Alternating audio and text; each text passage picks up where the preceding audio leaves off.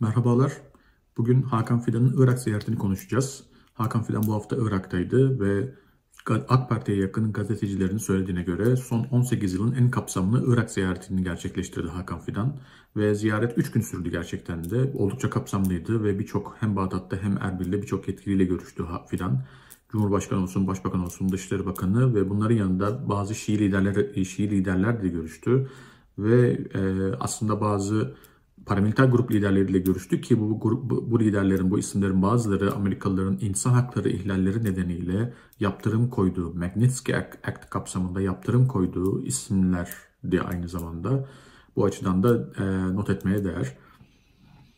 E, ve ziyaret aslında Cumhurbaşkanı Erdoğan'ın yapacağı ziyaretinde bir habercisi olarak görülüyor. Erdoğan geçtiğimiz ay sanırım e, Irak'ı ziyaret edeceği, daha doğrusu Cumhur, Cumhurbaşkanlığı e, Erdoğan'ın Irak'ı ziyaret edeceğini duyurmuştu. Muhtemelen e, hem Hakan Fidan'ın hem de sonraki e, diplomatik önümüzdeki günlerde gelişecek diplomatik temasların alacağı sonuçlara göre ziyaret belki işte bu yaz bitmeden ya da son gerçekleştirilecek ya da sonrasına ertelenecek. Peki gündemde neler var? Gündemde 3 tane ana mevzu var. Birincisi PKK ile mücadele, ikincisi su krizi, üçüncüsü de petrol ticareti. PKK ile mücadele biliyorsunuz 10 yıllardır Türkiye-Irak ilişkileri, ilişkilerinde en önemli mevzulardan bir tanesi.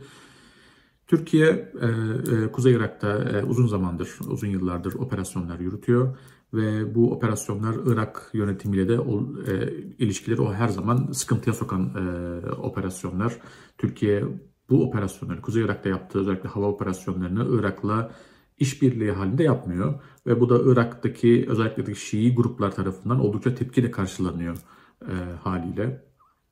Bunu İran toprak bütününün bir ihlali olarak görüyorlar. E, ki yani sadece hava operasyonları da değil, Türkiye'nin burada bir e, üssü de var e, Başika'da, Kuzey Irak'ta. Bu, bu, bu üs ve bu operasyonlar e, Irak yönetiminde, Bağdat yönetimi üzerindeki siyasi baskıyı arttırıyor ve Türkiye'ye daha sert tepki vermeye yönlendiriyor. Hakan Fidan bu açıdan e, PKK'nın e, İran aslında bir nevi buradaki diplomatik desteğini de sağlamaya çalışıyor. Hem işte hem PKK'yı terör örgütü olarak tanıyın hem de bu konuda işte Türkiye'de işbirliği yapın, e, aldığınız önlemleri arttırın şeklinde. Böylece hem işte hem Şii örgütlerin hem Bağdat'ın verdiği tepkiyi azaltarak bir açıdan Türkiye'nin yaptığı operasyonları uluslararası kapsamında bir e, meşrulaştırma, bir e, e, meşrulaştırmaya çalışıyor. İkinci mevzu ise su, su krizi. Bu da biliyorsunuz hani 10 yıllardır Türkiye-Irak ilişkilerinde en önemli mevzulardan bir tanesi. İşte Türkiye'den gelen Irak, Fırat ve Dicle nehirleri Irak'ın en önemli su kaynaklarını teşkil ediyor. Ama işte Türkiye'nin burada bu nehirler üzerinde kurduğu barajlar da tabii e, Irak'ı her zaman endişelendiriyor. Türkiye'nin işte bu barajlardan sağladığı su miktarı e, her zaman Türkiye-Ankara-Bağdat ilişkilerinde önemli önemli mevzulardan bir tanesi olmuş. Tabii bunun üzerine bir de yani kuraklık var. Yani son son yılların en e, sıcak zamanlarını geçiriyoruz ve Irak'ta da bu kuraklık oldukça derin bir şekilde hissediliyor ve geçen senenin bile yarısında su seviyesi Irak'ta. Bu açıdan e, tabii Iraklılar bu bu konuda oldukça endişeliler. Türkiye'nin daha fazla su bırakmasını istiyorlar. Ki Erdoğan aslında yılbaşında bu konuda söz vermişti. Bu sene e, Türkiye'nin daha fazla su bırakacağını söylemişti. Ancak e, tabii yaşanan gelişmeler muhtemelen de işte e, tahkim mahkemesinden tahkim mahkemesinden gelen ceza kararıyla beraber Türkiye bu tutumunu değiştirdi. Ve Iraklılar bu konuda Türkiye'nin işbirliğini istiyorlar. Hakan Fidan bu konuda da işbirliği teklif etti. İşte bir su komisyonu kurulması, Türkiye'den uzmanların gitmesi, su idaresi konusunda Iraklara bir nevi işte yardım, uzmanlık sağlanması gibi teklifler. Ama aslında tabii bu genel e, Türkiye ve Irak arasındaki pazarlıkların e, bir parçası yani su, su krizi de. Üçüncü husus ise e, biraz da bahsettiğim petrol ticareti ve petrol ticaretinin nedeniyle Türkiye'nin almış olduğu, tahkim mahkemesinden almış olduğu 1,5 milyar dolarlık e, tazminat cezası. E, geçtiğimiz Mart ayında alınan bir kararla tahkim mahkemesi Irak'ı, Irak yönetimini haklı buldu ve Türkiye'yi 1,5 milyar dolar ceza ödemeye mahkum etti. Peki neydi bunun e, gerekçesi? Bunun gerekçesi Türkiye'nin Kuzey Irak yönetiminden doğrudan al, al, aldığı petrol. E, biliyorsunuz hani petrol iki işte Ceyhan Limanı'na e, geliyor Türkiye'de Kuzey Irak'tan ve iki ülke arasındaki e, ticaret kaleminin en önemli kalemlerinden, ticaretin en önemli kalemlerinden bir tanesi. Ancak bu petrolün aslında e, parasının daha doğrusu e, Irak'a ödenmesi gerekiyor. E, Irak kanunlarına, Irak, Irak anayasasına göre.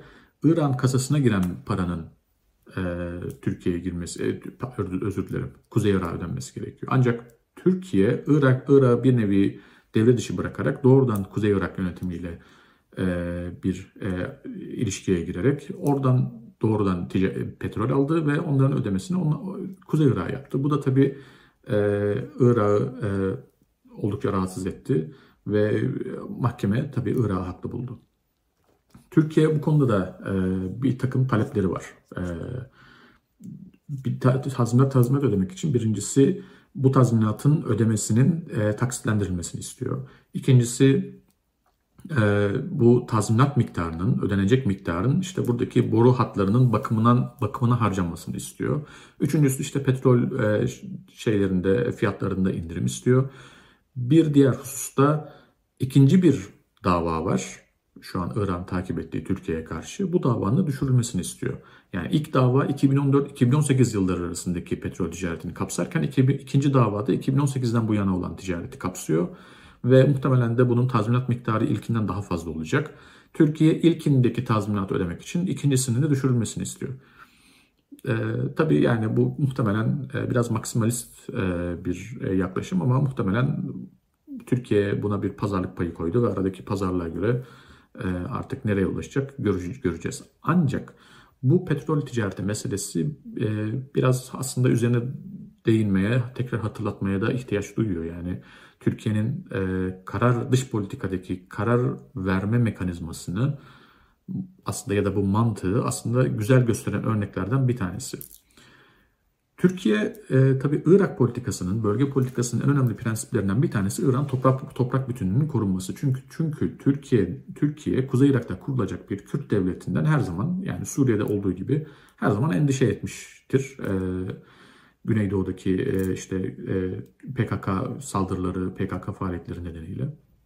Bunun işte kendi toprak bütünlüğüne bir te- tehdit olarak gördü Türkiye her zaman. Bu nedenle İran toprak bütünlüğünün korunması e, her zaman en öncelikli dış politika prensiplerinden bir tanesi oldu. Hatta Amerikalılar ilk işgal ettiği zaman Türkiye'nin işte Türkiye'deki işte komplo teorisyenlerin en büyük korkusu, en büyük söyledikleri hikayelerden bir tanesi Amerikalıların aslında Irak'ı parçalayacağı, işte burada Kürt devleti kurulacağı falan bu şekildeydi.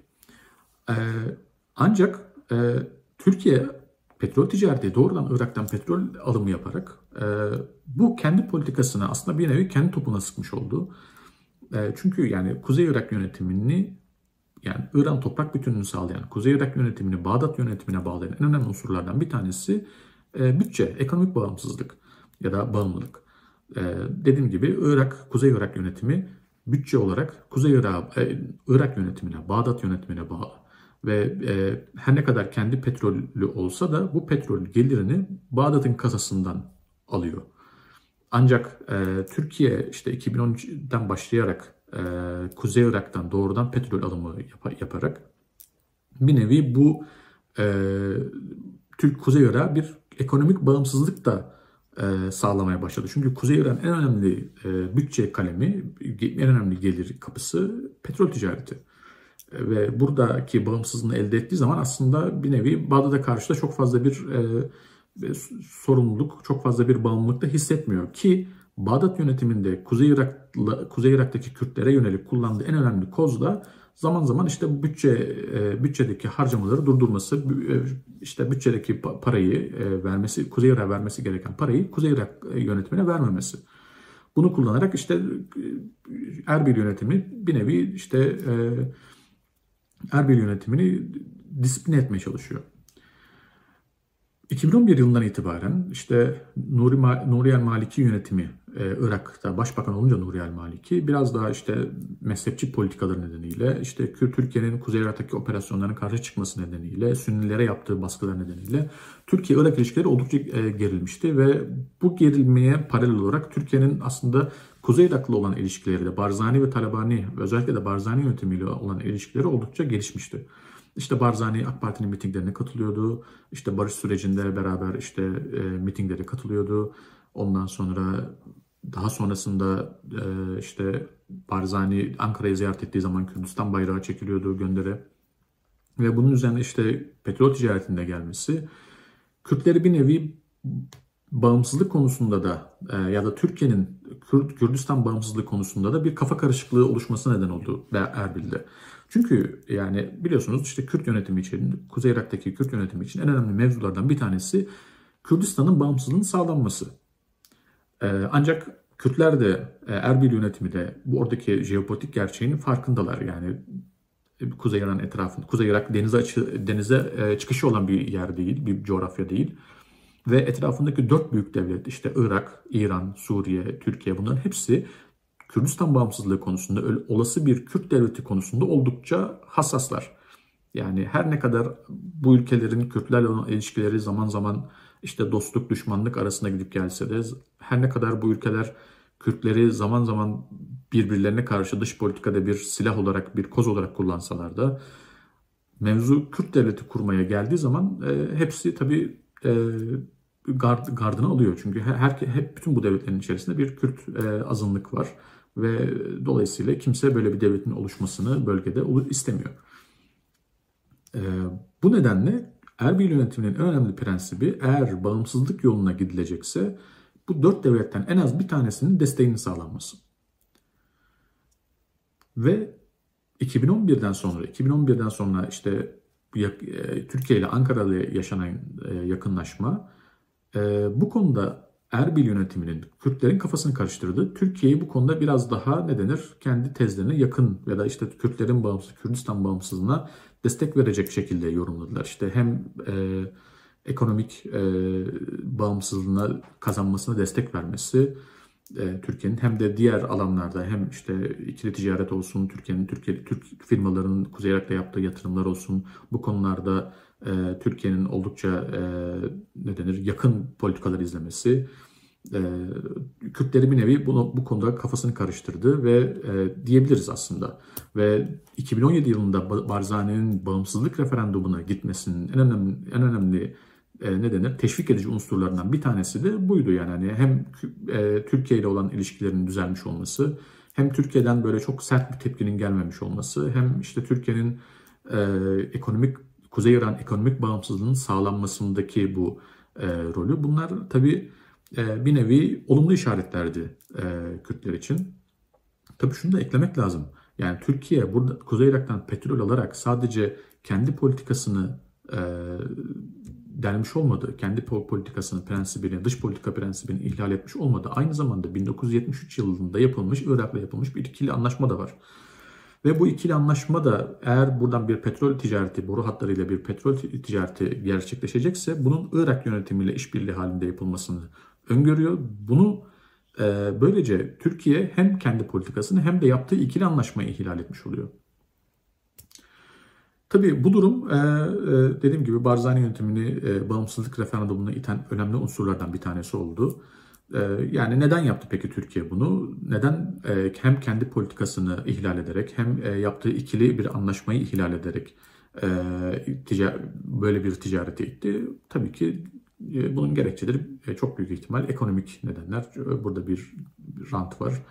E, ve bu rant da tabii bunun geliri de e, işte Erdoğan'a yakın belli ailelere daha doğrusu Erdoğan ailesine muhtemelen e, gittiği hatta yani bu satılan petrolünde e, alıcı en, en, en önemli alıcısının İsrail firmaları olduğu da yazılmış sanırım şeyde ki bu yapıldığı zaman Türkiye-İsrail ilişkileri de oldukça sıkıntılıydı.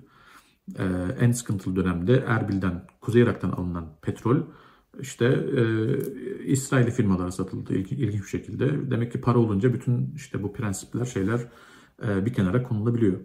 Ki e, işin daha da vahim durumu e, bu Kuzey Irak'tan alınan petrolün bir kısmı e, Kuzey İran'da değil.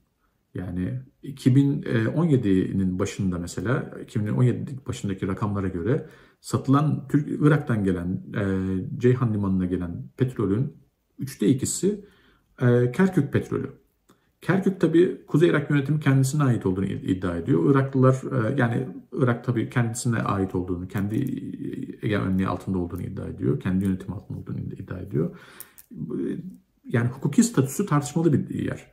Yani siz bunu ne derseniz deyin e, en nihayet tabii ki Bağdat yönetimi bunu bir hırsızlık olarak görüyor. Yani kendi petrolünün satılması olarak görüyor ve e, tabii ki bu yani ciddi bir e, kriz. E, tabii Türkiye işte e, bağımsızlık referandumdan sonra işte Kürtlere karşı yapılan operasyonda e, Irak tarafını destekledi e, ve burada da yine bir e, yani yan çizme, e, tutarsızlık görülüyor. Yani bu petrol ticareti meselesi birçok açıdan e, Türkiye'nin tutarsızlığını, işte e, kısa vadeli kısa vadeli düşünüşünü, işte uzun vadeli politikalara riayet etme, etme işini ve aslında dış politikadaki kurumsal düşünüşün e, kaybolduğunu, aslında tamamen işte belli ekonomik çıkarlar ya da işte böyle anlık duygusal çıkışlarla hareket edildiğinin en önemli örneklerinden bir tanesi. Teşekkür ediyorum. Ee, bir sonraki programda görüşmek üzere.